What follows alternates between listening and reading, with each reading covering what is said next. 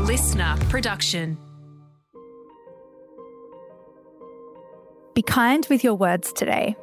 Hi, it's Katherine Gillies, astrologer from Moon Muse, here with your daily astro tip for Thursday. Be mindful of your thoughts and your words today. So often you can wake up in a mood and take it out on the people closest to you. So, with the planet of communication making a harsh aspect to wounded healer Chiron today, try to imagine the positive ripple effects to people in your life, whether that's your colleagues, barista, or your bestie, via your conscious communication. The more conscious you are of what you say, the better. Words can hurt, but they can also heal. So empower yourself today and make sure you're choosing a positive sentiment. There's a highlight on clear communication, and as I always say, thoughts become things. Make sure you remember that. That's all from me. Tune in again tomorrow morning with. That's all from me. Tune in again tomorrow morning for your daily astro tip, and don't forget to follow me on socials at Moon Muse.